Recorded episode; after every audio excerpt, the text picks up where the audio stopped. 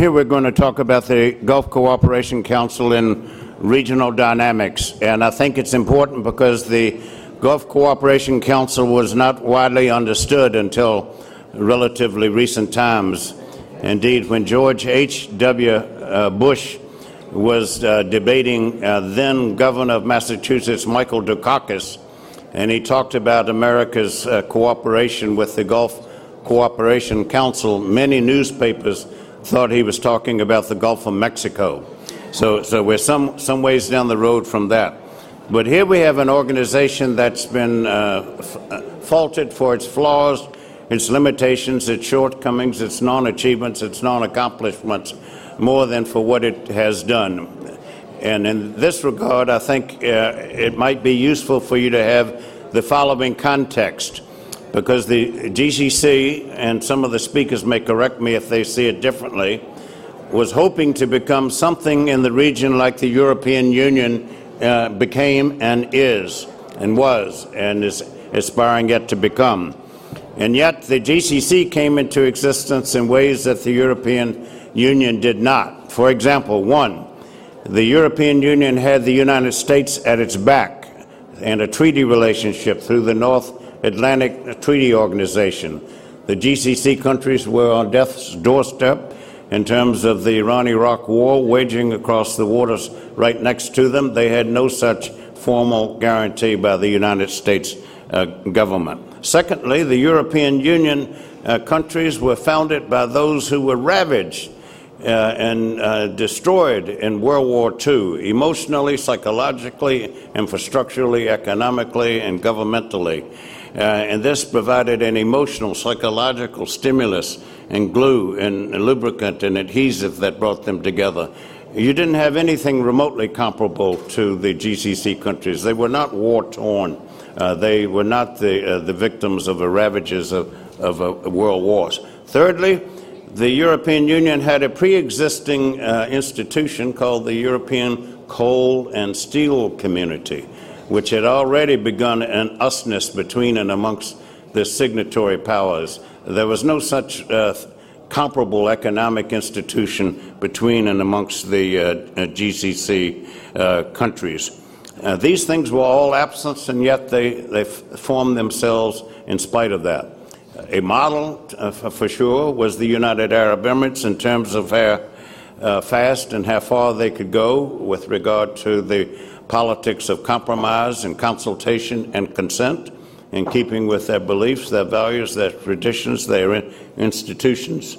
And here we are uh, uh, heading towards the fourth decade of this sub regional organization, which is supported by the UN Charter, which encourages sub regional and regional organizations uh, as further building blocks uh, towards regional security, stability, defense, and the prospects for peace and prosperity.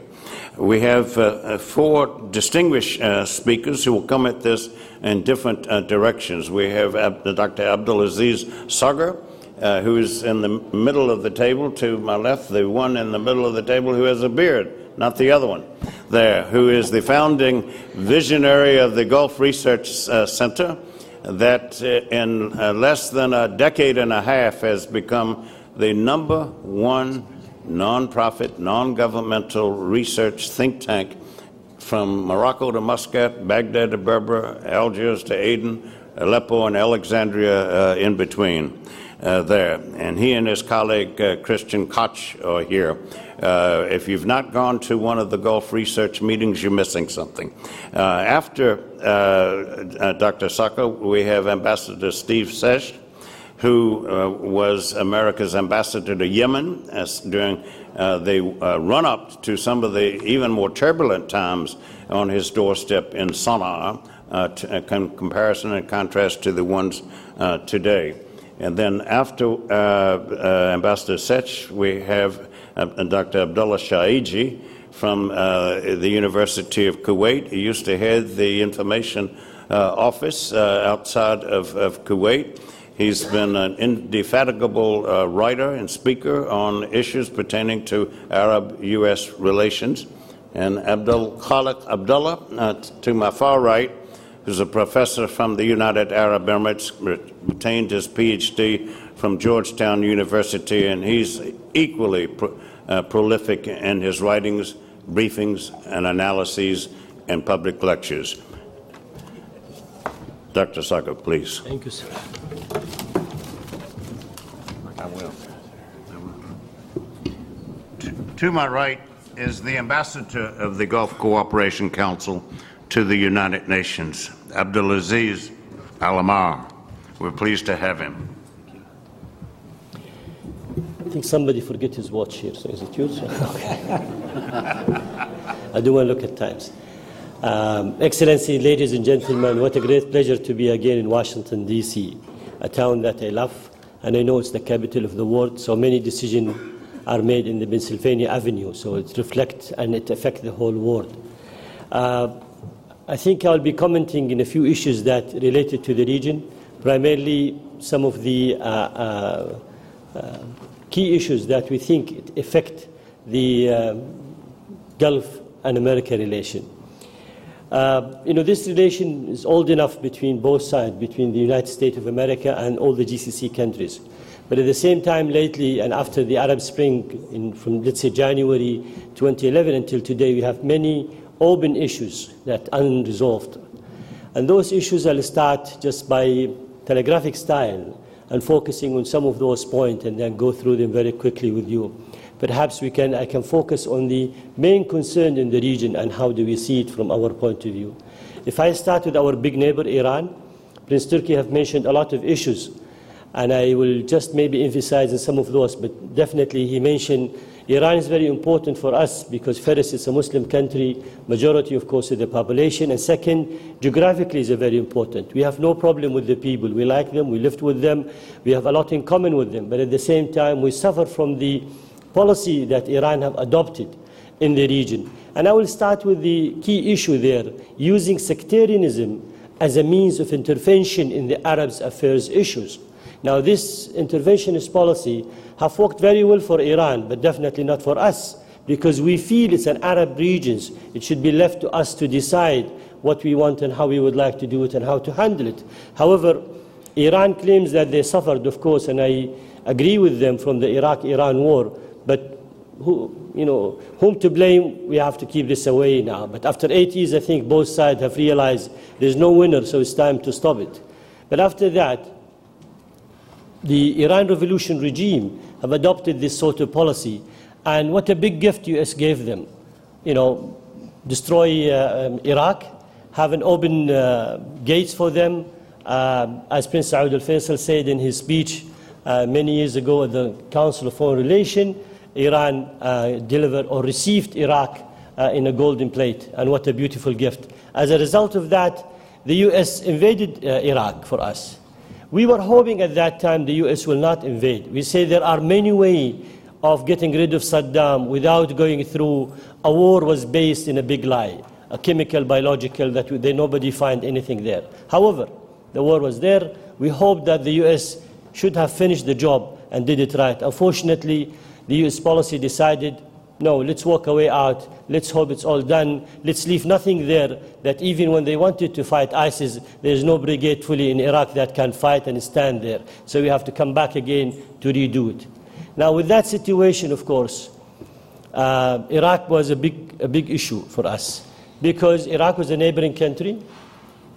You know, they have the mosaic of the uh, Muslim Sunni and the Muslim Shia and the Kurd live together.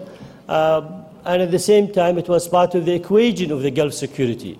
With the new situation, Iraq are out of the equation of the, news, of, of, of the regional security. They cannot defend, they cannot support, they cannot be part of that one. So what do we have today? A huge security vacuum in Iraq, a divided Iraq almost, uh, uh, a situation that it was a, a, platform for the creation of what Prince Turki called it fahish, uh, and I agree with him on that. Uh, you know, we call it, uh, people used to call it Daesh, but he said it's Fahish. So, and then we moved from Iraq. So Iraq interventionist policy of Iran using the sectarian dimension did work fine for Iran, but again it put a huge burden on the Iranian policy, of course, to deal with that. Right? Then Syria. Syria today is very important for us.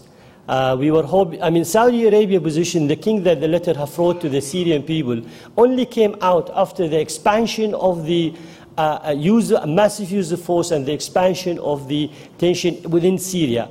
We waited until August, I believe, 2012, before even there was a letter. We were hoping that Al-Assad will listen and try to resolve it amicably, politically, domestically, without going to go, without having to go through a massive things. But today, what do we have? We have 300,000 people have been killed, many million Syrian outside Syria, and uh, a destroyed country that will take many years to rebuild and uh, billions of dollars to do it. And today, Bashar still is there. Daesh and Nusra are there, extremism are there, and Bashar is still there. So what is going to happen? We've heard somebody from the region, from the non-Arab countries, says that he expects to see an Alawi state, many Sunni, and a Kurdish state in, in, in Syria. I'm not so sure the U.S. policymaker really you know, uh, go through a detailed analysis and think about divisioning and separation in the region will work fine for the U.S. interests in the region. This is something they need to examine quite well. But why is that situation today? Because there have been a lot of veto from the U.S. I am not blaming the U.S. policy. I'm just mentioning some of the issues, by the way. So what is happening there is we have the U.S. veto, and number one, trying to identify who are the right people, who are the reasonable opposition in Syria, how can we support them, what do we need to do. There was never a Syrian opposition organized organization. It was a creation after the, the what happened in Syria. So, but as a result of that, there is the moderate Syrian opposition where Saudi Arabia and other countries have decided to help them, to support them, to get rid of Bashar al-Assad. We always had the veto from the US, either in equipping them or giving them the right uh, military adequate equipment that they required, like anti-aircraft and anti-tanks, because we were all afraid it goes in the wrong hand. Now look at the wrong hand already today. They are there, they're operating. They're using all means and ways of, of achieving what they would like uh, to achieve as a goal of that one. Yet, Iran and Russia stood very strongly there saying we are going to support our allies al-Assad against the U.S. interest, against the, uh, the Arab friends of the United States of America in the region. So Syria remained there. Bashar al-Assad is there. 300,000 people have been killed. Many millions outside country are destroyed. And we are still revisiting the issue. We are still thinking to train some of the Syrian opposition. Hopefully the program will start in February. Hopefully they will be equipped not to change al-Assad, but to send a message to al-Assad that there are some people. So all these issues, I'm not so sure really it's in the best interest of everybody in our part of the, of the, of the world. Now, again, the issue of the nuclear program had been mentioned, and as, as Prince Turki said, if the G5, uh, if the, if the P5 plus one agree with Iran, we will be more than happy. I don't think we're going to have a final agreement in November. I think it will be extended. We're going to have another extension of, of, of negotiation there, but finally, due to the economic embargo in Iran, maybe we will see some sort of result, some sort of solution that will take place there. So if I look at all of these issues and then I move to Yemen, Yemen issues very important. There was always a denial, state of denial from the Iranian that they have never been involved in the issue of, of Yemen. But reality says that as soon as the Houthis arrived to Sana'a, the first two people they released from jail was a Lebanese Hezbollah, trained by the Iranian Revolution Guard, and they delivered them to Iran, not to Lebanon, although they're Lebanese. So that shows the sort of linkage there. There was two vessels with armament has been supplied through Bab al-Mandab, through the Yemeni boy, which has been confiscated by the uh, uh, Yemeni government. We all agree we have a weak government. We have never really supported. We have done Saudi Arabia, by the way, to my best knowledge, from March uh, 2011 until today, have paid to Yemen close to $9 billion.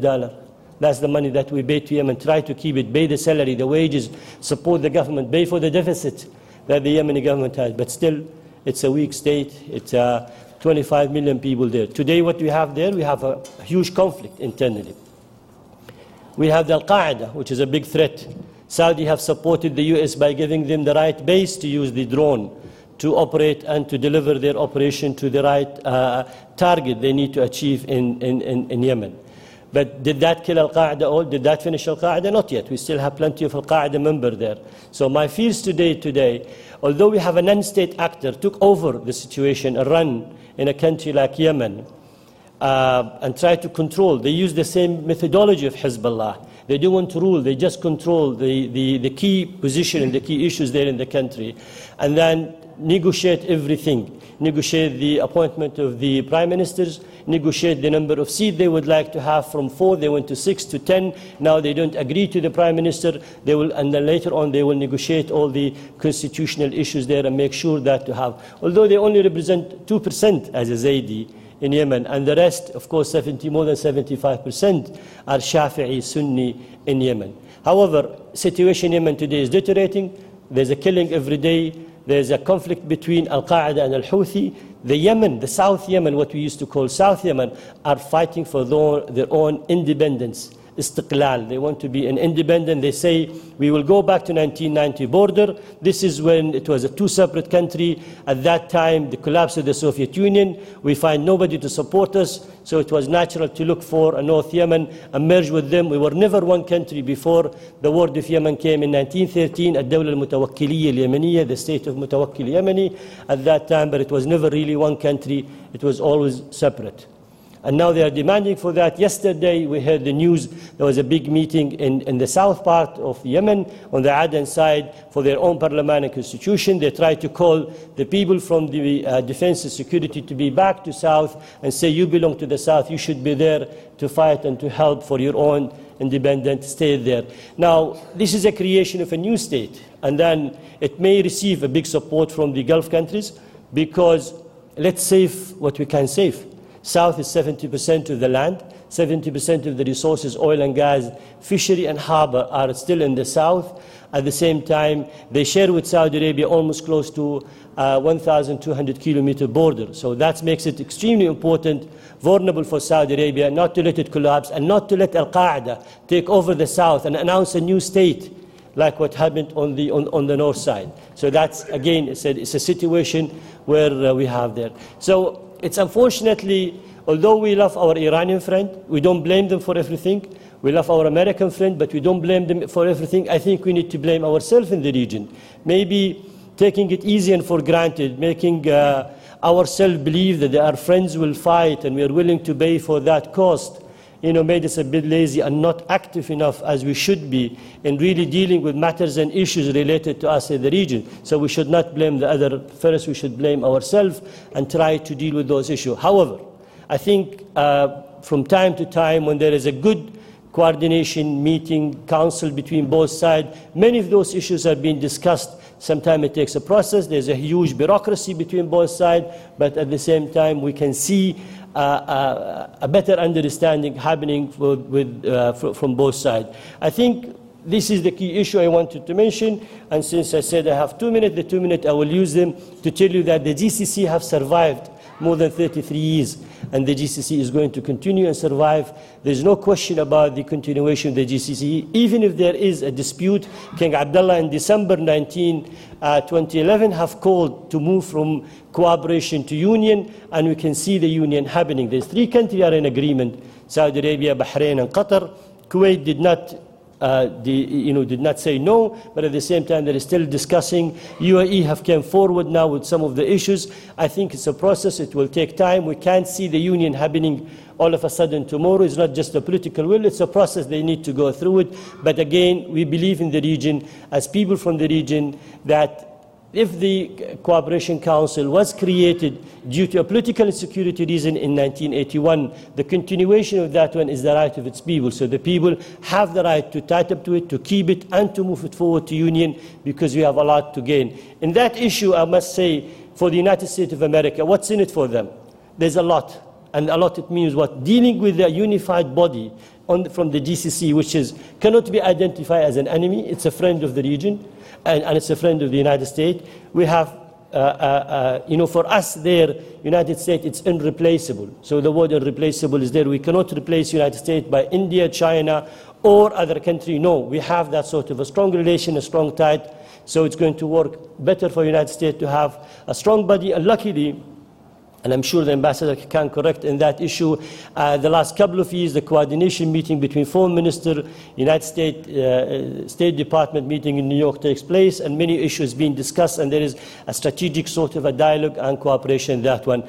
I hope the union take place and it move forward for the best of the people there and for the best of the rest of the world, and also with a strong alliance like United States of America to see that cooperation brings a lot. We're still committed to sell our commodity in US dollar, and we're still committed to deposit it in the uh, Federal Reserve. We're still committed to buy our military equipment. Majority comes from the United States of America. So that commitment remains. And we have our sons studying in your country.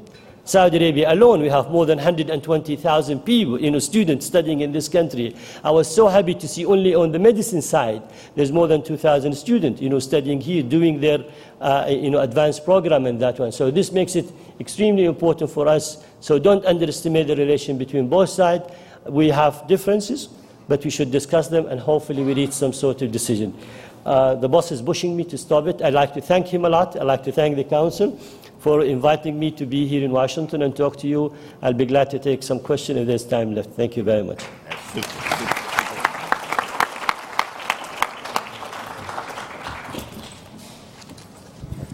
It was a great beginning.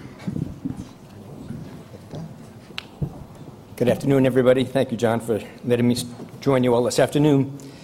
Uh, as I begin, let me just note that I would normally never argue with anything that Dr. Ken Katzman uh, says because he's a great scholar and I admire his work, but I will take small exception to his assertion today that the GCC is a center of gravity uh, in the Middle East. Frankly, my position would be that the GCC is punching well below its weight as an organization.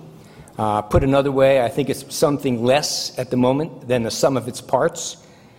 I don't think this is necessarily a permanent state of affairs, and fact, I do think it probably will change over time, but I do not believe that the intrinsic obstacles to that kind of integration or coordination that we all would like to see the GCC attain uh, will be uh, overcome uh, in the short term. And I think there are three principal reasons uh, why this is the case. The first, I think, is a lack of internal cohesion among the GCC states on major foreign policy issues. We're all familiar with this phenomenon from Libya uh, to Egypt to Syria to the Muslim Brotherhood, just about anywhere it shows up. Uh, there is a dispute about how to approach the issue, how to resolve it, how to accommodate it, how to make the best progress on that issue. I might even suggest that on the most neuralgic issue uh, facing the Gulf, that is, Iran and its resurgent role in the region, there is something less than complete agreement within the GCC. Certainly, Saudi Arabia is the most adamant when it comes to describing the threat to regional stability posed by Iran, and in this regard, Bahrain certainly hews most closely to Riyadh's position. I would submit, however, that the rest of the GCC states, even while wary of Iran's intentions, are far more prepared to come to some accommodation with Tehran particularly if it avoids an armed conflict and allows existing commercial and economic relations uh, to persist. The UAE, for example, despite its continued dispute over three islands in the Persian Gulf with Iran, has historically close commercial relations, uh, mainly and particularly uh, via Dubai. Qatar shares enormous gas fields in the Persian Gulf.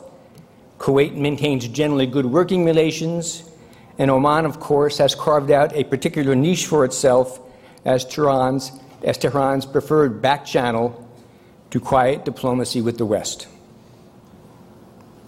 The second impediment to a more cohesive GCC is a reluctance on the part of member states to relinquish the national sovereignty in pursuit of greater integration. Even on issues of economic integration, far less neuralgic than the political ones we see around us today, progress has been slow, at least partly because there is no e- this is no easy task for highly autonomous governments led by royal family members to give up control over their nation's institutions and policies. There is yet another aspect of this sovereignty issue that we see arise as discussion turns to concepts such as a political union. and that is lingering concern on the part of the GCC's smaller member states regarding Saudi domination. This anxiety reveals itself from time to time in very public ways, as was the case last December when Oman stated its strong opposition to efforts to form a political union. And as Dr. Sager noted, Kuwait is still working on this, as is the UAE. Other Gulf states also are likely to be wary of the degree of integration needed to forge an effective regional security organization, given Saudi Arabia's military capacity, which outstrips that of its neighbors. And the third and final element here at play is diminished confidence that the U.S. will continue to be the guarantor of Gulf security. Going forward, the GCC is going to be reluctant to take the hard decisions needed to form a successful regional security organization absent a significant commitment from its traditional Western backer. But conditions at home and political realities in the region may make it difficult for the U.S. to invest in new alliance structures. So, how does the GCC form a more perfect union? To begin with, it may want to return to some of its founding fundamental principles. After all, as Dr. Sager noted, the organization was founded in 1981 largely to further political and economic interests. Yet a customs union agreed to a decade ago has yet to take effect. And trade among GCC member states is extremely low. In 2011, it only represented about 6% of member states' total trade with the rest of the world. In comparison, intra EU trade amounts to 10 times that total, or 60% of the EU trade. Refocusing attention on adopting common customs procedures, domestic investment rules and regulations, and ensuring sufficient job creation for their citizens will help attract the foreign investment needed as the Gulf states try to diversify their economic models and retool for success in the 21st century. And it may create a more propitious climate for consensus in other key areas of engagement. And friends can help. The U.S. has tried to develop a greater sense of cohesion in the form of the Strategic Cooperation Forum, which it initiated in January 2012. Last December, President Obama authorized the sale of weapons to the GCC itself, which we all agree is a far more aspirational than practical matter, since there is no procurement arm uh, in the GCC as of this moment. Nevertheless, it does speak to a U.S. interest in promoting a genuine region wide approach to defense. However, in the meantime, what we're likely to see is a continuation of individual states stepping out to protect their national interests as they define them, with or without the imprimatur of the GCC. Thank you very much.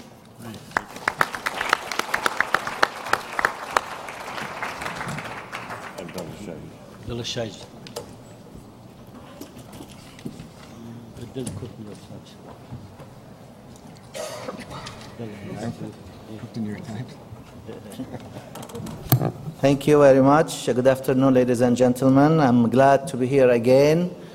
Uh, I thank uh, John Duke Anthony, the Council, National Council on U.S. Arab Relations, for allowing me the opportunity to be among distinguished uh, colleagues here on this panel and distinguished uh, guests in this hall. Uh, the topic I want to talk about uh, how to strengthen the uh, GCC uh, United States strategic relationship in a time of crisis in our region. I just published a paper. I'd like to thank the Middle East Policy, Tom Mattair here. I recognize him for helping publishing my paper just came out, the GCC-US relationship, a GCC perspective in the current issue of Middle East Policy, uh, fall 2014. Uh, the issue at uh, hand here is why is there a rift between two supposedly strong and strategic partners? The GCC has proven time and again their reliability and their steadfastness in being a moderate voice in a sane region that uh, has been uh, completely immersed in chaos and instability. Uh, today, there are a lot of phenomena. the dynamics in the region are really now uh, clearly have shifted uh, from the traditional uh, powerhouses in the Arab Mashraq uh, that uh, used to be uh, the powerful uh, role of Egypt, uh, Iraq, Syria. Today, GCC is the de facto leader uh, of the Arab world in terms of uh, GDP, in terms of initiatives, in terms of leadership, and we have seen uh, that over the last uh, few, uh, few years. But also, other phenomena is that we are also faced with failed states. We are faced with the weakened Arab political system. We today are faced with non state actors dominating the scene.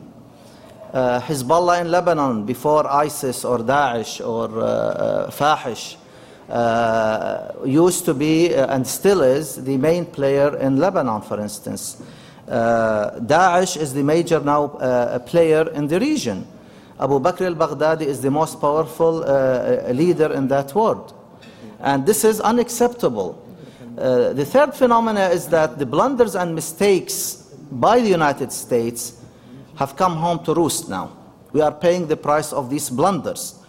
Uh, the radicalization of, of, of even moderate Muslims is because a lot of people in the Arab world would argue, uh, uh, and as an analysis, is that by toppling Saddam Hussein with, with all his uh, uh, thuggishness, with all his dictatorship, caused the genie to get out of the, of the bottle and created this uh, uh, lack of balance of power in the region, allowed Iran to be a resurgent and powerful hegemonic uh, player, to meddle in the affairs of its neighbors, and to be the ones who's calling the shots in many parts of the uh, in Arab uh, in four Arab countries at least, as one uh, uh, or many uh, Iranian officials have stated.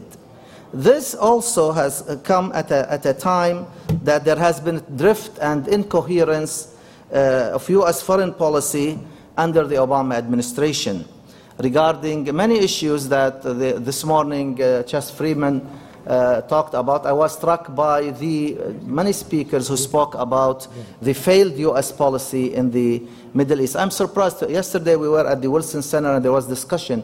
We have so many brilliant minds in this uh, belt uh, way here in Washington in various aspects, in politics, economics, strategic. You have think tanks.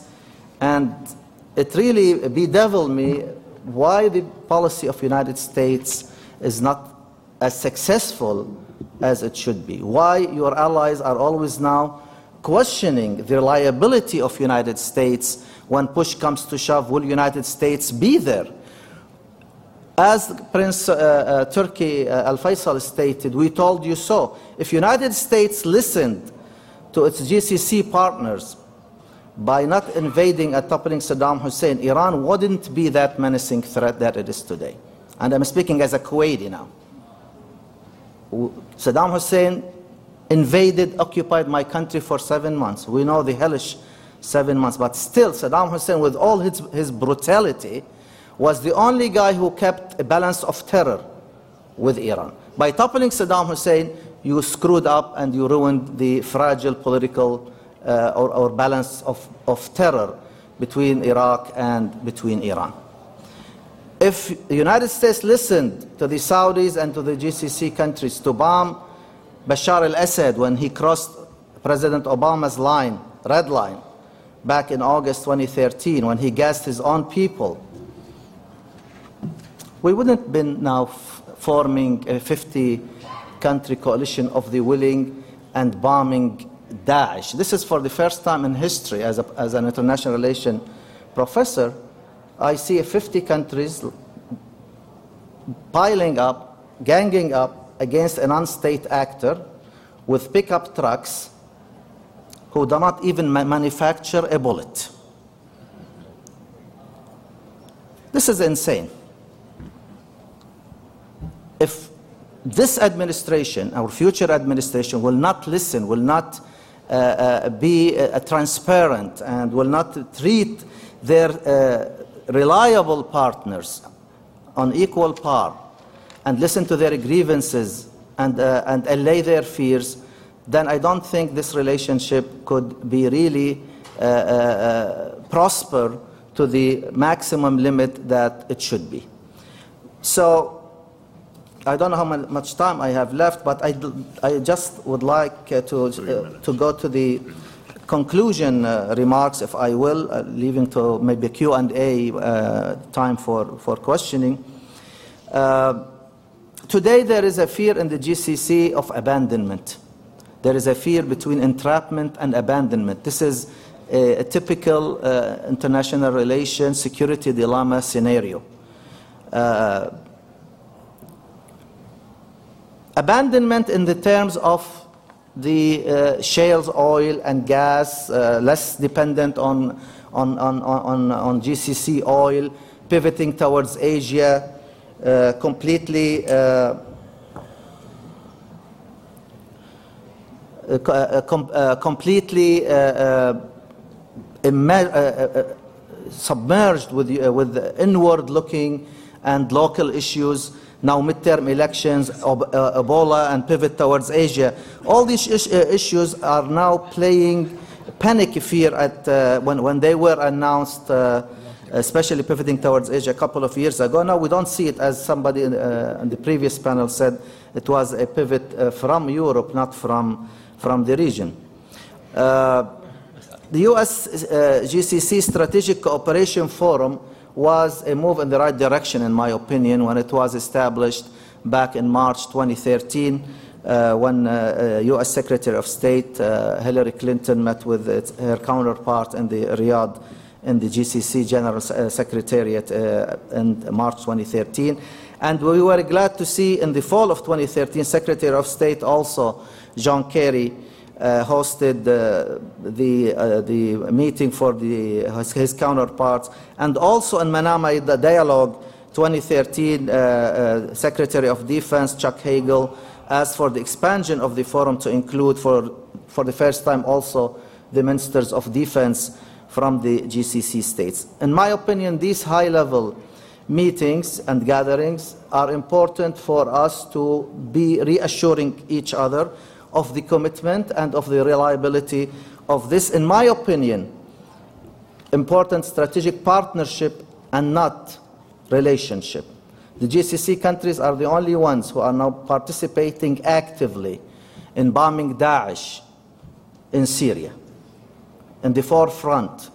Uh, for a strategy, I think that really needs to be more, more coherent and more transparent. But nevertheless, we are active participants, and that shows the reliability of the GCC states as forces of moderation and of reasoning without costing the United States a penny. Today I read the Pentagon has announced that uh, since August 8, the, the, the bill of bombing Daesh, uh, $580 million and counting. I, I end by saying the GCC states themselves also, we need to get our house in order. There is a rift within the GCC states, and uh, hopefully that this rift will, will be over, will be will be overcome. Uh, things seem to be heading, in my opinion, towards some kind of reconciliation. Uh, the strategic partnership between the GCC states and the United States is embedded in shared, enduring interest, and the U.S. commitment to come to the defense of its GCC partners. Uh, we hope this will be the hallmark of future administration also, regardless if a Republican or a Democrat will come to the White House.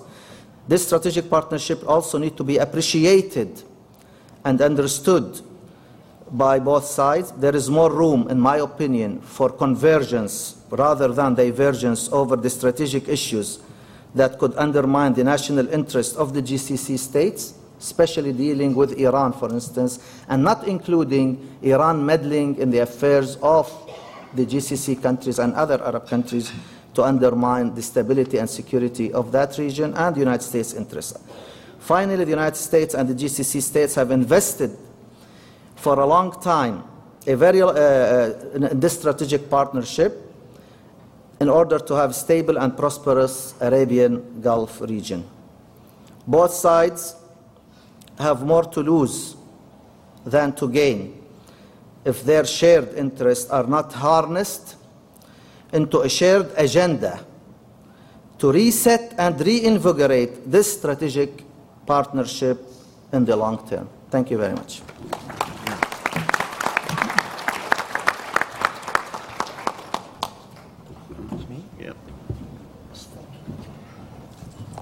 After Abdul Khalik Abdullah speaks, we have Abdullah, Dr. Abdullah Kawais to his immediate left, a former longtime Associate Secretary General for Economic Affairs of the GCC, who drafted uh, virtually all of its uh, first uh, 14 years economic uh, resolutions, uh, formerly president of the Arab Monetary Fund, the uh, other organizations' leadership roles with the International Development Islamic Development Bank, ambassador to Bahrain.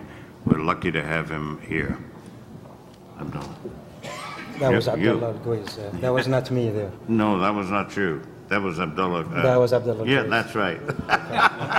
You're not there. Uh, you want him to go first? first no, I want he, him to go last. Okay. After you. It's after After you. Well, if, if, you haven't noticed yet, uh, this panel is packed with Abdul Aziz and Abdul Khalid and Abdullah and Abdullah. There's five of Abds here, so it's a bit confusing maybe. They are all slaves of God, so don't get intimidated in here, please, okay? Uh, this is my third uh, participation in this annual conference, uh, and I'd like to just uh, thank John, and I hope to make it to the fourth year so it becomes officially graduation day for me, maybe uh, next year. Why not?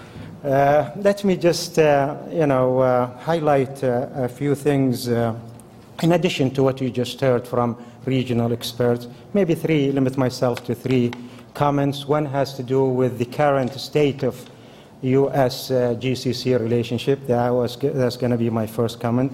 The second comment, I will try to uh, talk about why the six GCC countries, why the GCC countries have decided to be on the right fight against ISIS, uh, Daesh.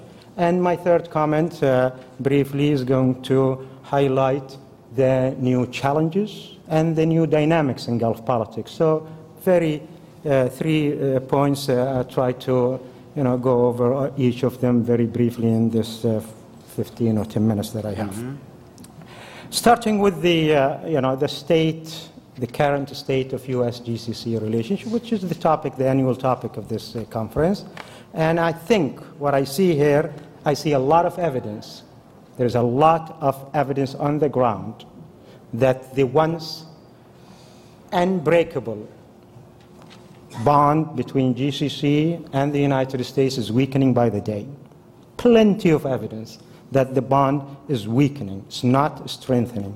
And let me be the brave soul to announce what I call, if there ever was a golden era in US GCC relationship, let me announce, announce it right here and now there is an end to it these days. There is no more golden era in US GCC relationship, relationship, certainly not the past six years of the Obama administration. So we have, you know, we have a, a, a relationship, a working relationship, but it is certainly not going through one of this best time. Maybe the best time was during the 1990s, 1991, etc. That's one example of the golden era of US GCC relationship. Why is this happening? Fundamentally, if there is one good reason, one reason that I could bring to your attention is that the US no longer command the deep respect, the deep respect that a superpower should command. I don't think that is there anymore in the relationship. You don't see it in the public, you don't see it in the elite, you don't see it among government officials. The deep respect for America as an impressive superpower is no longer there in the relationship. And I think that without that deep respect, you cannot command the attention uh, uh, uh, of the region and you cannot uh, see uh, the GCC as willing partner as they used to be, probably. Uh, and I think you know this is due to the bad performances that we have seen. The United States did poorly in Afghanistan, uh, disastrously in Iraq, inaction in Syria, and there is a, fourth test these days fighting Daesh. And let's see that the U.S. lives up to the expectation and restores that deep trust. But there is also the second region, the second reason for uh, you know that uh, the relationship is going through this uh, difficult time probably. Uh, and that has to do with the fact that, uh, you know, the six GCC states are growing by the day as, as more confident, as more independent, and are for the, for the first time probably exhibiting and wanting to say no to America. A GCC that says no to America is a new GCC, by the way. A new Arab Gulf state is here, which is much more confident, and it is for the first time in the mood for the post American Gulf. I think the thinking of a post America Gulf is sinking in, and it's going to be a long process, not going to happen uh, overnight, but the thinking is there, and the mood is there, a post America Gulf. And I think it's going to be a long process, but the process has already started, at least in the thinking, at least in, in, in, in, in, uh, in, in, in, the, in the discourse and the, conversa- in the conversation. And as a result, what you have on our side, in the Gulf, is an attempt and a strategy to diversify our security portfolio away from the exclusive dependence on one superpower called the United States of America. It's not going to be achieved overnight. Maybe there is 10% deficit in that, uh, uh, in, that, in that reliance, maybe even 20%, and the Gulf states are trying to make up for the 10, 20% deficit on that exclusive dependence on the United States as the ultimate protector of Gulf security, as the ultimate protector of the small states in that troubled region in the earth. That's comment number one. Let me move on quickly to the, my second comment, which has to do with the question why did the Arab Gulf state decide to be on the right side of the fight against this new beast, this new monster called Daesh, Fahish, as Prince Turki has called it this morning? Why did they join in? And I think you know, there are a couple of reasons for why they decided to join in so publicly as we heard it, and so in such a powerful way. Not just publicly, but they have sent some of their best men and some of their best women to fight and to fly uh, airplanes against Daesh, which is completely uncharacteristic of the, of the usually quiet, conservative, traditionally cautious Saudi Arabia, UAE, etc., etc. So why they have done that uh, in such a public and big way? And I think the reason for this is two. One is that they participating on their own terms. They come to Washington and they said, yes, we're going to come in here, but on our own term. That's very important. And what happens is that Washington agreed. And now there is a test here. Hopefully America will deliver, and hopefully America will fight a better war this time to restore that deep respect which is no longer there in the relationship. And we just have to fight. Uh, to, to, fight it, and I think Daesh is defeatable, but the United States have to put a better fight than it did in Iraq, than it did in Afghanistan, and the inaction in Syria. Is, is there any guarantee that America is going to deliver? Is there any guarantee that America is going to fight a, a, a good fight, a credible fight, a fight to the very end? There is absolutely no guarantee, but we are in this together, and let's find out by the end of the war if there is any end to this, uh, a conclusive end to this. So that's why they have joined in. They have joined in specifically because they are in there on their own terms. The second reason to, to, for, for the Arab Gulf states to join in is that this is, again, a sign of confidence. We're no longer shy of flexing our muscles, the little ones that we have, of course. We are not shy to, to, to you know, to, to uh, uh, exhibit our not just soft power, but also our hard power, and we have a few of them, and go out publicly here and there and try to defend, you know, uh, uh, our interest and advance our interest, and uh, uh, in, in, in, the, in a very difficult uh, region. So I think the second reason is a sign of confidence too. But the third good reason, a final one, a third good reason is that we are in this fight to put an end, once and for all, to put an end to all the nonsense accusation that Saudi Arabia, that the Arab Gulf states are funding, aiding extremism in the region. Here we are publicly fighting extremism. Forces of extremism has been unleashed in such a powerful way, and we are at the forefront of it. So these are the good reasons why we are in this, and let's hope that, you know, uh, uh, this time around we defeat forces of darkness that has been unleashed throughout the region. Third, final comment has to do with the new challenges and the new dynamics in, the Gulf, in Gulf politics. And I think uh, uh, uh, there are all challenges and the new challenges. But what happened in the past four years, since Arab Spring, two forces has been unleashed in, in, in the most powerful way you could imagine throughout the region. Two forces. Force one is forces of change, which was unleashed in such a powerful way in, 19, in 2011, and it is associated with the Arab Spring. And the intention of the forces of change is to end six decades of political stagnation and change government. That was force one. And I think we saw now, four years later, that this force of change has been more or less contained, subside, and the Arab Gulf states have come more or less resilient and immune, more or less, uh, to forces of change. Now, in the past six months, we have seen a stronger, much powerful force that came about, which is forces of extremism, Islamic extremism, yes, uh, forces of darkness, forces intent of bringing havoc. And the intention of this force is not to end government, topple government, overthrow government, but end state, nation state as we know it, as it has developed over the past 150 years in this.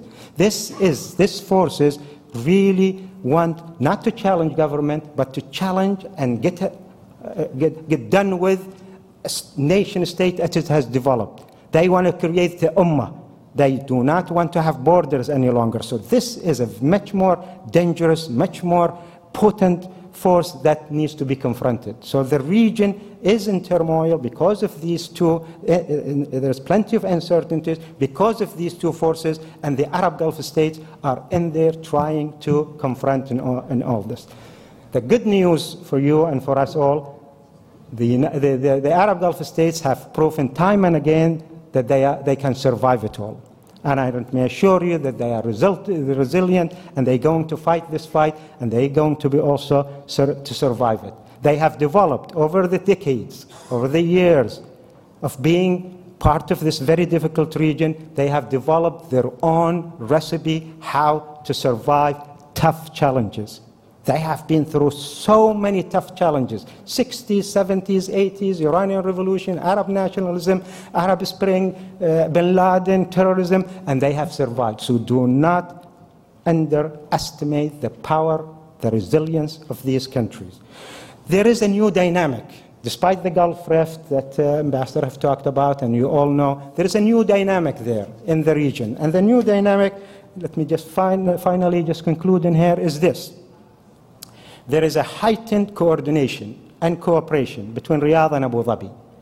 Keep watching, keep your eye focused on this heightened coordination between Saudi Arabia, United Arab Emirates. These two today are the new dynamics in the region. They call most of the shots. Of course, in coordination with everybody else, Kuwait, uh, Saudi Arabia, and even uh, our maverick Qatar uh, uh, friend there, but they call the shot, okay? They are the ones to watch. This is the new dynamic in the region. UAE, Saudi Arabia. If you're looking for the new dynamic in the region, this is the new dynamic. The politics, the 2014 Gulf politics is decided by these two countries, which are, you know, living uh, the best of their time in their relationship. There is, if there is ever a honeymoon, this is a honeymoon, and let's hope that it lasts longer than one month. Maybe it will last uh, hopefully longer.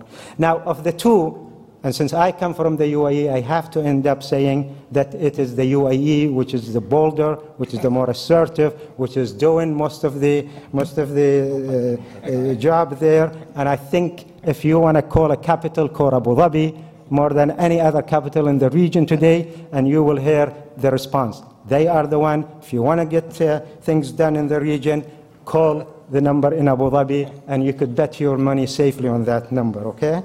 So, gold days of U.S. Re- Gulf relationship is gone, maybe forever. Second, uh, I think uh, you have to get used to uh, Arab Gulf states that is assertive enough in general that can say no to Washington and prob- probably impose their own terms on whatever goes on. And thirdly, there are plenty of challenges, old and new, but there is also this new dynamic. Let me just bring the final message to your attention from the Gulf. We have, we just have to do our own fight from now on. And I think if we see a reluctant superpower, we just have to do it on our own, and that's the way it's going to be from now on. Thank you very much. Mm.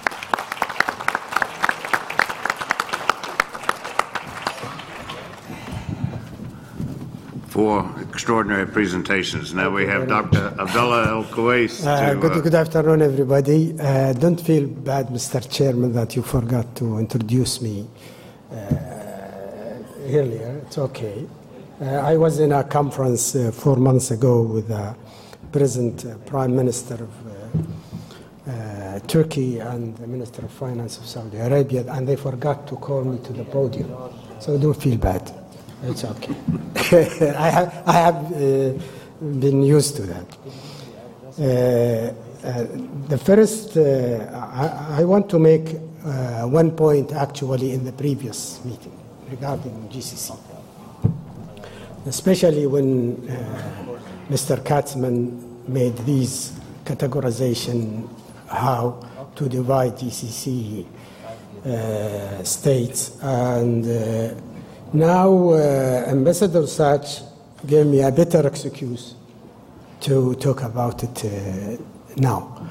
Uh, the founding father, and by the way, uh, Abdul Khalid, uh, the GCC charter was signed in Abu Dhabi, so it's no surprise that we can call Abu Dhabi. Uh, the, uh, founding father of GCC uh, called it Gulf Cooperation Council. It is a cooperation among sovereign states. They didn't call it Gulf uh, United uh, Gulf Council. They called it Gulf Cooperation uh, Council among sovereign states, and they had in mind the sovereignty issue for a number of them that uh, uh, came out of uh, colonization or uh, protectorism uh, or civil war in case of Oman. So the, uh, the sovereignty issue was very dear to them. The challenge is not to, not to uh, work as a, as a group, but how, but how to bring uh, stability and security to their members. And as you heard from Abdul Aziz and from Abdul, Abdul Khalid, since the creation of 1981, GCC has been stable in spite of all the uh, uh, wars and revolutions around us. And this is the big challenge. Now, yes, we haven't gotten a, a unified currency. Unfortunately, we tried, like what we did before, to uh, imitate the European Unions, and we started this uh, uh, currency issue. And uh, in the middle of the process, the Europeans discovered that they made a mistake, and they are, we are taking a pause. And uh, thank God, we are taking a pause. So the challenge is this security. We have been maintaining it. Now, A second issue that I want to touch upon is our relation with the United States, especially our economic relationship. Uh, during uh, George W. Bush, they came with a concept called uh, creative chaos. Creative, what? you call- Creative, Creative cha- huh? Creative chaos. creative chaos. Yes. And they tried to break up GCC economically. And they pushed countries to sign free trade agreement with the United States. Uh, Bahrain was the first, uh, Oman was the second, United Arab Emirates, the negotiation didn't, didn't go very, very far, and the idea was to break up GCC. The agreements that were made gave better treatment to the United States more than the treatment that each and every member has given to the other member. So I wish uh, JW stayed in the Gulf of Mexico rather than, rather than uh, GCC when you said that uh, he was bringing up the name of GCC. So, and by the way, uh, Ambassador Seche, the uh, trade among uh, GCC members, if you take up the, the oil sector, it will be over 40%, which is not too far from where the intra-trade among the, the EU. Uh, so I don't know where you got your numbers. So, and I have a suggestion in this sense. And the suggestion, uh, United States successfully negotiated uh, North America Free Trade Area. Now they are negotiating with the, with the EU free trade, uh, uh, free trade area and with the ASEAN free trade area. Now, United States is our uh, major trading partner. Why, in the name of God, couldn't we sign a free trade area between the United States and GCC? Both markets are very lucra- uh, lucrative. And uh, we noticed in the 2007, 2008, 2009, the uh, business, American business people was just running away to airport. We used to have a joke when, in 1990 when Saddam invaded Kuwait that the fastest thing in the world was a Japanese going to the airport in GCC. now we saw the Americans are even faster. So I think it is about time that we both put our houses in order and see and sign a free trade area between GCC and uh, the United States. As a matter of fact, we are, uh, we are uh, even suffering from your monetary policy. There was a, a, a study made uh, just last week by, by the uh, IMF here next door saying that 780 billion dollars left the GCC because of the American uh, monetary policy. Now, it is about time that we sit down and negotiate our economic and monetary relations, like what Abdulaziz emphasized regarding the bonds, regarding the American dollar, and using it in our uh, trade transactions. And we agree as civilized people on how to go forward. Thank you. Thank you. Thank you, Dr. El Kuwaiz. We have um, quite a few uh, questions, and um, I will stand and ask them, and then maybe each individual who would like to respond can uh, give me the finger, so to speak, and I'll call on uh, them in the order that they do that. Uh, how have the United States led nuclear talks with Iran challenged U.S. GCC relations? What difference have they made? We hear that um, there was angst because the U.S. did not try very hard to have a GCC representation in the talks, if only as auditors. Um, for example, if Russia or China were trying to have a strategic treaty with Canada and the um, United States were not allowed to be auditing the meetings, this would um, be seen as outrageous. So um, you, you, you were shunned in this regard. Uh, we're told that the U.S. asked Iran, and Iran said no, and so the U.S. said okay, and left you out.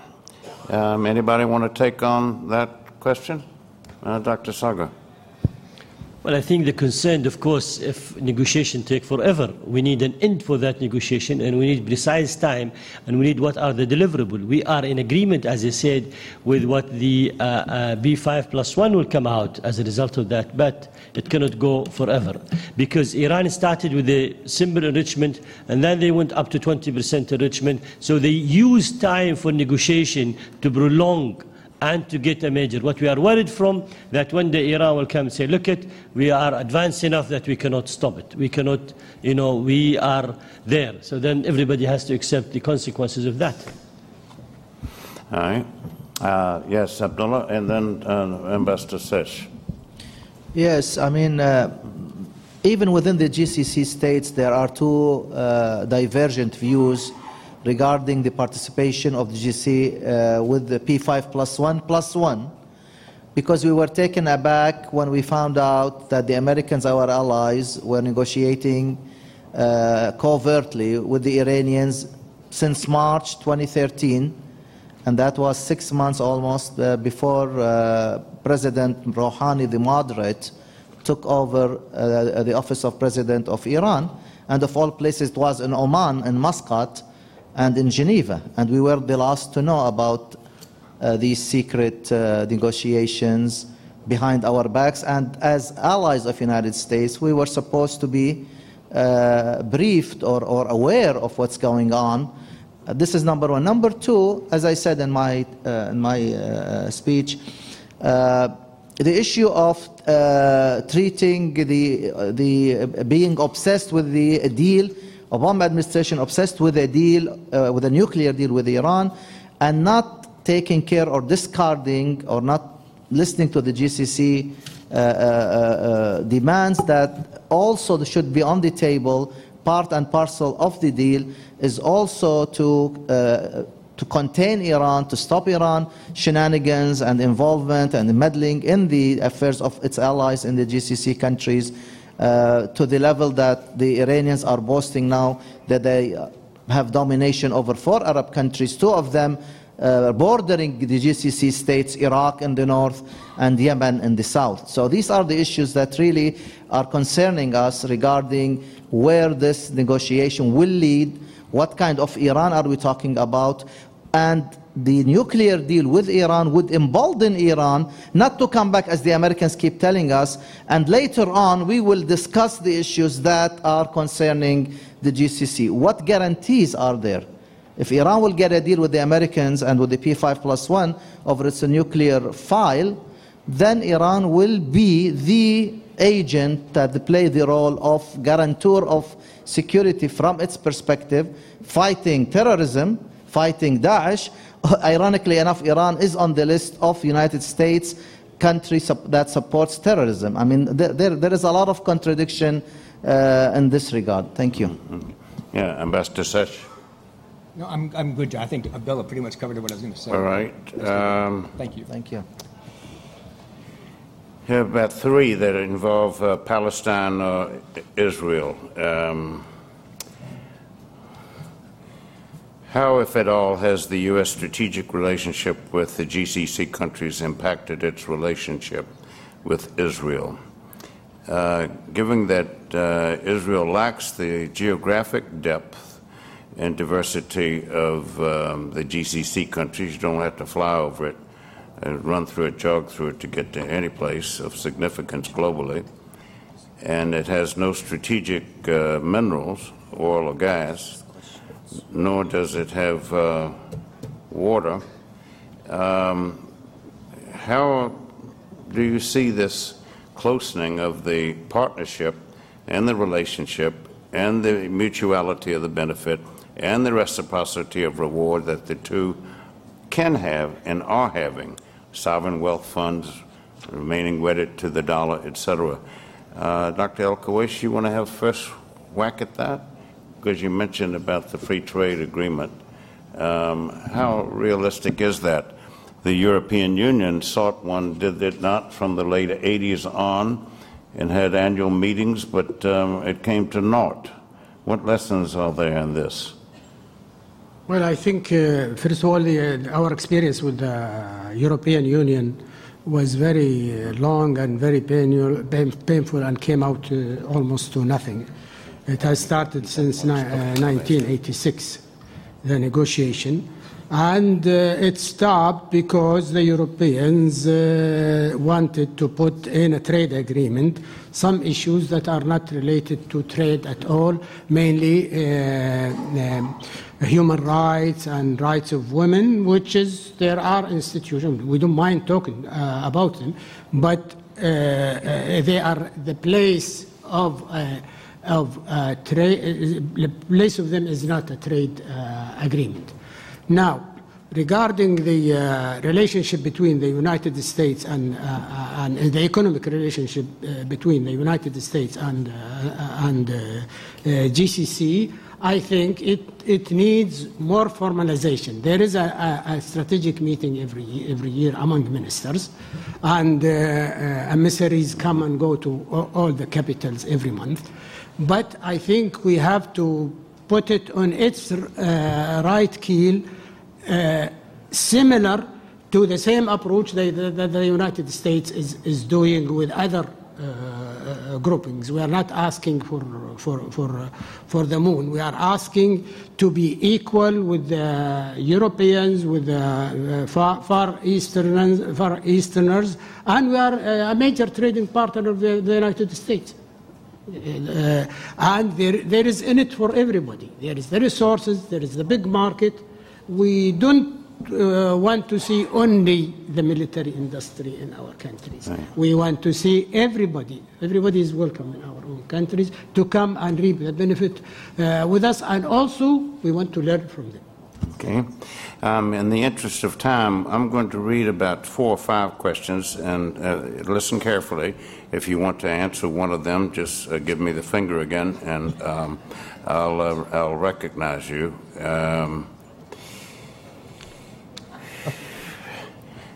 who would talk about the, uh, what's going to happen to the GCC with its railways? Saudi Arabia is booming with railways. Qatar is announcing uh, doing railways. The Emirates are doing railways. We don't know exactly where it will end up in Oman, or maybe we do. What will this do um, to the economies, to the peoples, to the geostrategic, geoeconomic relationship and significance of the region? Uh, Dr. Sager, you want to go first? No, I, and want, I want to talk. Ah, Go ahead, تفضل لا. تفضل تفضل أبد أبد تفضل. Economic dimension. I want to talk about the economic dimension. Yes. Because it is, uh, uh, I think, uh, this is why it is built. Uh, and one, one important economic dim- dimension is the, the volume we consume in energy in the transportation sector. Uh, for example, if you look at a country like Saudi Arabia, where 10% of our GDP is paid as subsidies for our consumption of, uh, of energy, the railroads will save a lot of money because we have over 120,000 uh, trucks just going back and forth inside each GCC countries and across the borders. I think this will be cut tremendously. It will contribute to the, uh, first of all, saving of energy. Second, more integration. Uh, uh, third, it will facilitate, you know, uh, from one of the issues we, we now face, we could not solve, is the border crossing. I think having, having a, ra- a railroad uh, that you will have to clear from where it starts. So I think this will integrate uh, people and trade more among GCC. All right. Uh, Dr. Sager, you want to add to that? I think most of the point has been mentioned. All right. Um, Can what- I, uh, John? uh, Yes, yes, shot at it? Abdullah. Yeah, please. Uh, I didn't raise my finger, but I want your attention. That's all right. I'll Uh, make it. Okay, I think the railway is just one of uh, the uh, many aspects of integration that is not being paid enough attention to.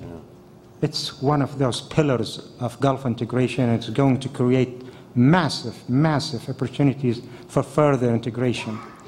And I think uh, I'll take this opportunity to just uh, elaborate that despite the Gulf Raft, despite the dispute, despite all the confusion on the political aspects of Gulf integration, there is a whole lot of aspects of integration that is going on while we're having all these disputes, and uh, the railway is just one, one of them, which tells you and which should, uh, you know, uh, say a lot that Gulf integration is well and alive and ticking and it's not dead just because we have some problem over there. Yes, the political leg of the Gulf integration is, is having problem and 2014 has not been the best year for Gulf integration, but if you go to Riyadh, if you go to the general uh, uh, the secretariat, you would see that Gulf integration works through 46 different ministerial councils, some 370 different technical committees that work 24 hours a day, seven days a week, 360 days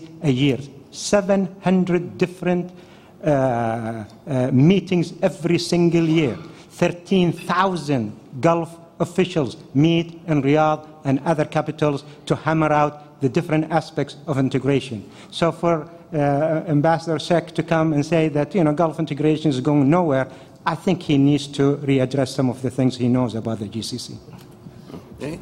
Thank you, uh, Abdullah. Um, no further comment from here. Uh, back to Iran.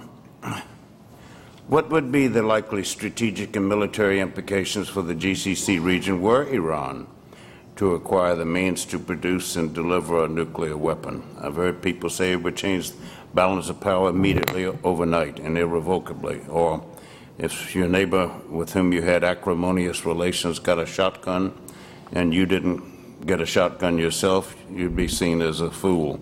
Um, so, Iran related question. And what if the U.S. or the Israel were to strike Iran?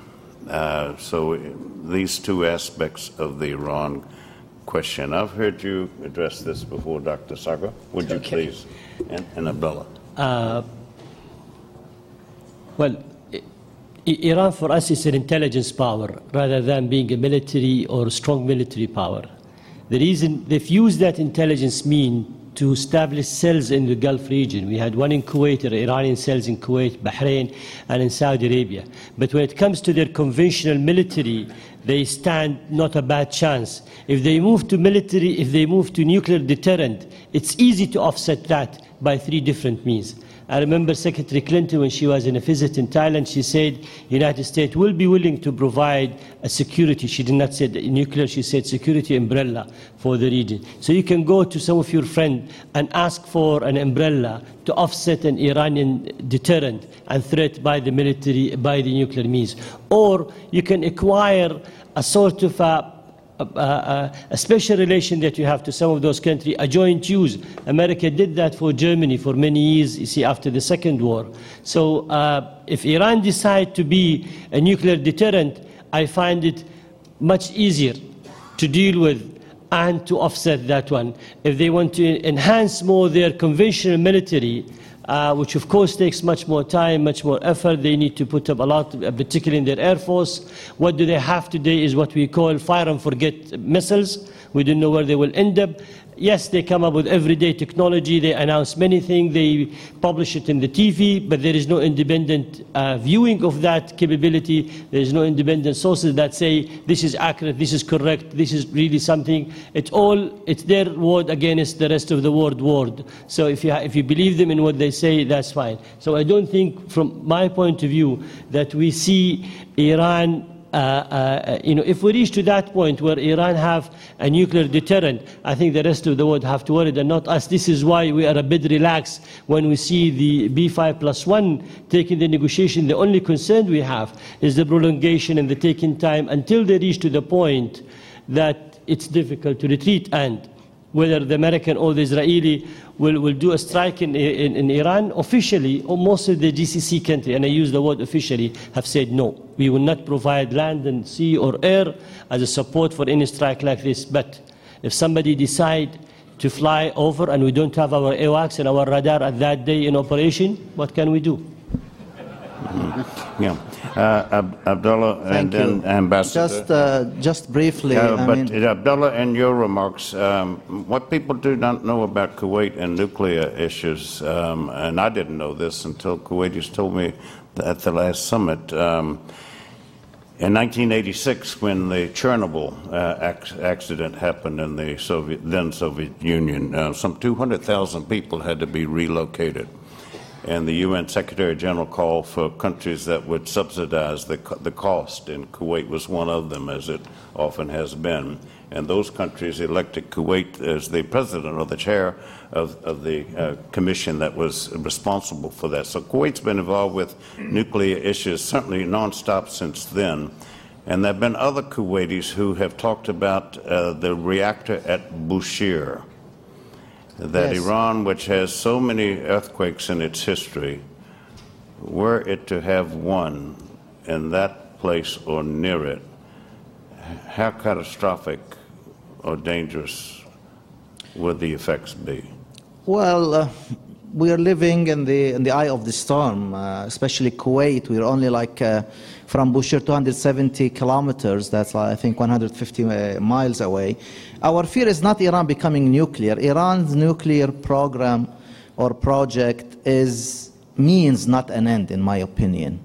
Iran wants to leverage its nuclear program in order to get you know, concessions from you guys and from the international community to admit that Iran is a major power to be reckoned with and to deal with Iran with respect. I mean, Iran has been suffering from uh, Rodney, Danger, the, uh, uh, Rodney Dangerfield no respect in the region. It's not part of a, a security architecture. It's been ignored. It's not. It's uh, for its size, its power, and, and its uh, capabilities. It hasn't been given the right uh, approach. Our fear is that it's not a nuclear Iran. Our fear is more like a nuclear uh, meltdown fallout uh, uh, and the or, or an earthquake because Bushehr, for instance, is at the fault line and a lot of earthquakes keep hitting that region and that means that we are really in big trouble because we don't have rivers with fresh water we, we have the largest desalination plants all over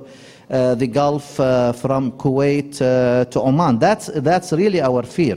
Our fear is If Iran becomes nuclear, as you know, nuclear arsenal is not an offensive weapon. It's a deterrent weapon. It's a weapon that will get you respect, will put you on the map, and will make you uh, uh, uh, powerful. The fear is that how Iran would use its leverage of nuclear, if, if and when Iran becomes nuclear, to intimidate and to get concessions from GCC states that it wouldn't have gotten it without its nuclear arsenal. And that could escalate into GCC countries. Saudi Arabia is on record, will become a nuclear power. If Iran becomes nuclear, we're going to become nuclear. I heard that from Prince Turki himself in Saudi Arabia in a speech a couple of years ago.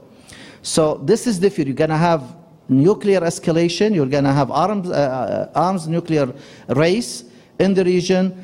We're not with Obama administration, you could really uh, don't count on a military strike by this president, who doesn't have the the the the, uh, the guts to send troops on the grounds to fight Daesh or to, to launch another war. In his doctrine, he doesn't believe in in, uh, in wars.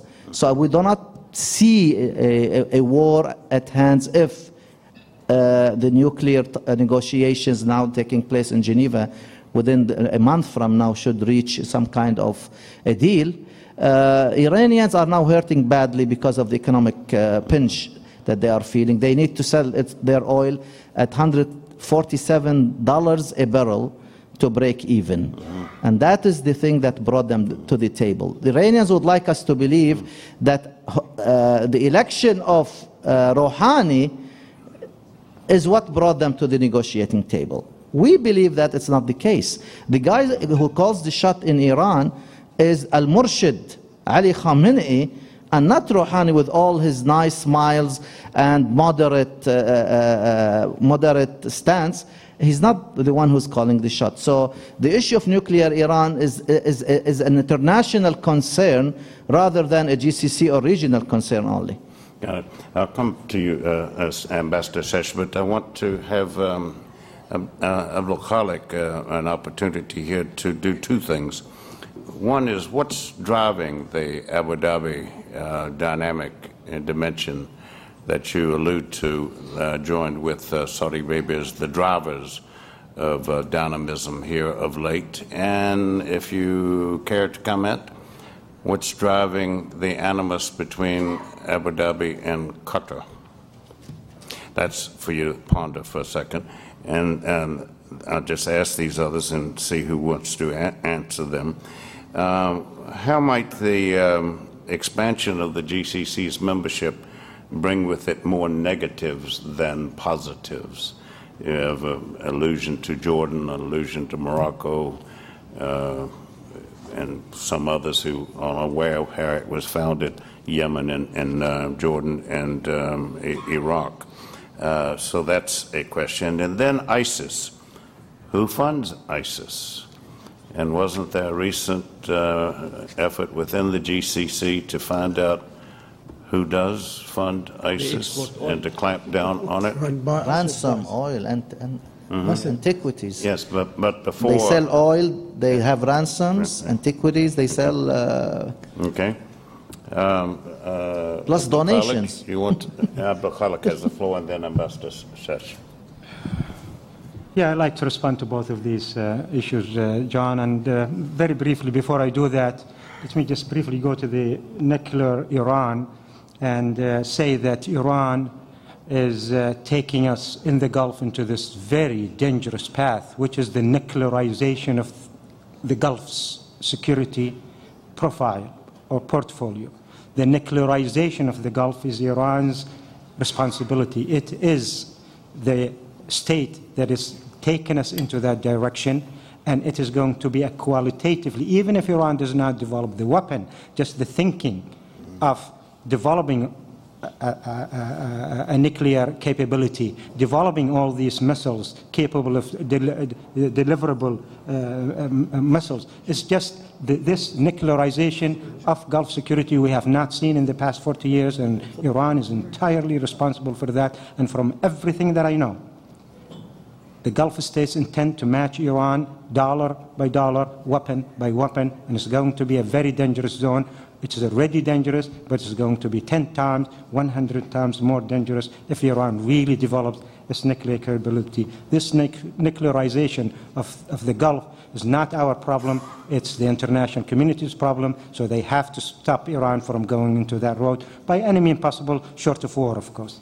Going back to your questions, Abu Dhabi, why is it so active uh, uh, in, in, this past uh, four, five, whatever years? I think the fundamental reason for that is that Abu Dhabi wants to project itself as a force of moderation in the region. We have lost moderation. There's so much ext- extremism uh, in, in the region. The region is full of uh, forces of, extre- uh, of, extremism, and I think the, the UAE finds that probably it uh, the UAE and the Gulf have to project moderation and they want to make sure that the Arab world is, is a moderate Arab world rather than an extreme Arab world, which is not going to be to anybody's benefit. If there is one capital, which is a capital of moderation today, Abu Dhabi is, and it is investing so much into, uh, you know, into trying to preserve forces of moderation in the region. And I think the second reason for UAE is being so active and assertive and going around doing so many things is that it really values the stability more than anything else.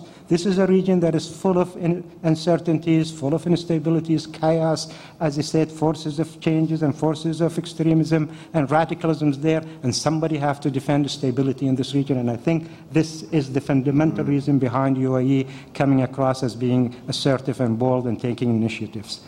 The Qatar UAE uh, problem, it's a problem, okay, and there is some good not good reason, but the, the reasons for that are the, the, following. It all boils down to views about the Muslim Brotherhood. I think that's fundamentally what is at stake. Qatar think Muslim Brotherhood as being moderate, as being uh, uh, an asset in the region, whereas uh, Abu Dhabi, UAE think that you, uh, Muslim Brotherhood are one of those forces that are not uh, status quo forces, that are uh, forces intent to change, uh, forces that are not moderate, as many of you here probably in, in, in Western capital think, and hence they are not an asset, they are a threat. And here we have a fundamental breakdown on the perception of a force that is on the rise, which is the Muslim Brotherhood. We think in the UAE that uh, they are a threat to the status quo, a threat to stability. Uh, you know, they are their intent in, in creating a world uh, government, etc. Whereas Abu, uh, Qatar think that they are an asset and they are a force of moderation. And I don't think we are seeing eye to eye on this issue. And this is where most of the problems coming from, John. Okay, thank you for that answer. Ambassador Seche. And this uh, will be the uh, last one, unless someone wants to elaborate on the ISIS aspect. I um, want and to it- elaborate on the expansion of GCC. Expansion of GCC.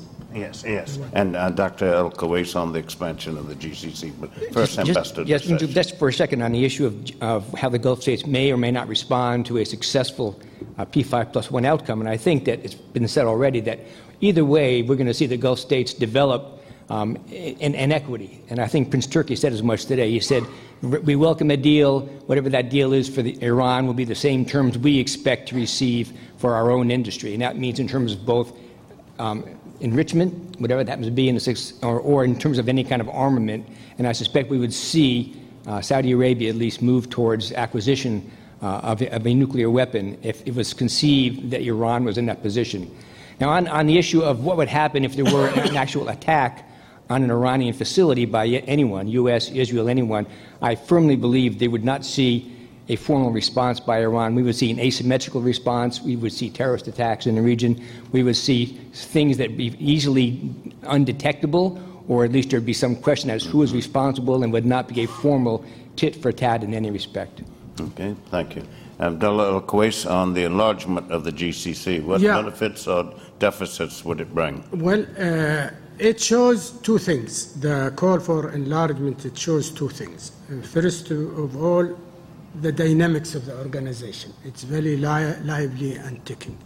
Second, the inclusiveness of GCC, that it is not a closed club. Yemen was, was almost to become except for when they, the security in the country collapsed. Uh, everybody was ready to accept Yemen. Now, when we saw the Arab system uh, collapsing, the uh, leaders of GC, GCC looked at who is the most stable in the Arab countries, Jordan and Morocco. And they called for Jordan and, and Morocco to join, to share the wealth, to, to share the prosperity that uh, GCC uh, has, and also to contribute more to the stability of the, uh, uh, of the, of the region.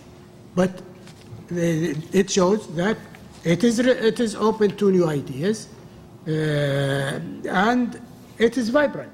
Thank you. Plus, Jordan in 1995, they applied to join the GCC. So, in reality, Jordan much earlier have applied and they wish to join. And instead of the expansion, I think then the GCC decision was let's support them economically, let's give Morocco the, you know, the preferred country in terms of relation, more investment there, but then also support each one with $5 billion to enhance their economic situation. Hmm. Would you, would you not have to change the nomenclature, though? Because Jordan's not a Gulf country, Morocco's not a Gulf country. Yeah, but- Yemen's not a Gulf country. Because country. of that, it didn't fly. The, Yeah, yeah, that's that's, right. why it did not fly. That's right. Also, in the charter of the GCC, it talks about uh, countries with a shared history, common culture, and similarity in terms of forms of government. Iraq's uh, John, government it was, uh, overthrew a monarchy. It was a trial balloon and didn't fly. I mean, and that's- Yemen's uh, government uh, came to pass overthrowing a monarchy, so that, that would have ruled them out on those grounds alone. Please join me in thanking these fantastic uh, speakers.